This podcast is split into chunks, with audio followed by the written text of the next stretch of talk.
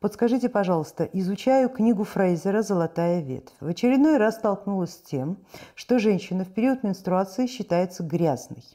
Но по причине такого негативного отношения к нормальному функционированию женского организма я так и не нашла. А какая первоначальная причина считать женщину грязной? во время кровотечения. Есть предположение, что это такая инъекция, как гигиена от парацельса. Нет, не совсем так.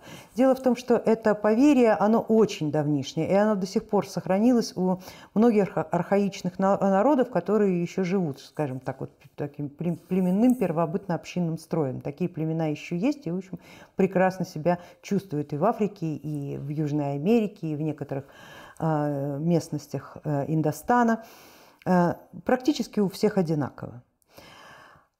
Женщина в этот момент считается нечистой, потому что она непонятна. Потому что вообще считается, что она умирает, а прикосновение к мертвому телу, прикосновение к смерти во всех народах, за малым исключением, считается нечистым. Но максимальное развитие, конечно, вплоть до уничтожения, это развилось э, именно в семитских, в семитских племенах. Можно, конечно, найти объяснение и о жарком климате, и о развивающихся гепатогенных заболеваниях и о том, что женщина в этот момент нечиста для мужчины, потому что он не может с ней вступить в соитие без угрозы того, что он э, подцепит какую-нибудь э, не очень приятную хворобу, которая э, в этот момент становится максимально активна, ибо кровь женщины – это прекрасная биологическая среда для любой патогенной флоры.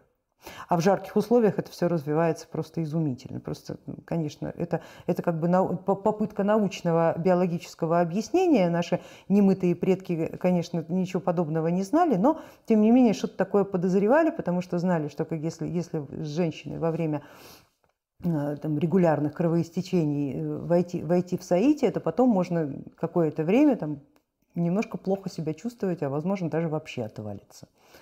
Вот. И это, в общем-то, взгляд человеческий подмечал. Возможно, поэтому. Впоследствии, когда уже а, сформировались монотеистические религии, это а, поверие, потому что это было на тот момент поверие, вошло именно в культ. И на эту тему развилась целая целая теософия, которая уничтожала матриархат. Просто это был еще один из инструментов уничтожения матриархата. В этом отношении я порекомендовала бы вам хорошее произведение автора Иванова. Называется он «Цивилизация Мадонны». А, почитайте, там огромнейшая подборка о том, как, каким образом это все становилось и в дохристианский период, и в средние века, и уже впоследствии, в, период, в эпоху Возрождения, каким образом а, эта цивилизация уничтожалась патриархальной системой, и как она, несмотря ни на что, пробивалась сквозь патриархальную злобу много интереснейших сведений вы почерпнете оттуда. Есть еще неплохая книга «Самые удивительные сексуальные ритуалы». Не, я не помню, к сожалению, кто автор, но, возможно, мы на, на форуме э, отметим ее, эту книгу. Там так же, как и у Фрейзера, огромнейшая подборка информации, которые также связаны и с кровью, и со смертью, и со, всеми, со всем, что связано именно с точки зрения древнейших ритуалов язычества, то есть древнейших архаичных ритуалов. Подберете оттуда информацию. Она очень древняя.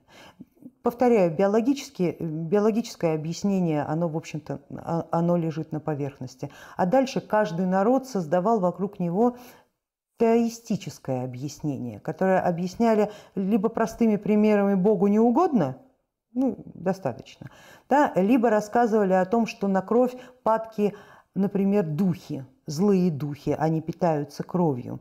И женщина в этот момент вступает в соитие, например, со злыми духами. И если мужчина подойдет к женщине, то злые духи будут ревновать и убьют этого мужчину. Такие объяснения тоже были. То есть каждый народ он давал, давал свое объяснение как, как, как и биологическому эффекту, так и религиозному эффекту. А впоследствии это объяснение, повторяю, оно обрастает культом, оно обрастает логичными объяснениями в рамках религиозной системы, которая в данный момент доминирует. Вот, я надеюсь, что я объяснила понятно. А, а вообще, точки зрения духов, это самое близкое объяснение, если мы говорим о ведьмачьем взгляде на, на мир. Женщина в период месячных, она становится открыта для сил, которые, э, которые обычно к женщине не подходят, если, например, на ней висит крест.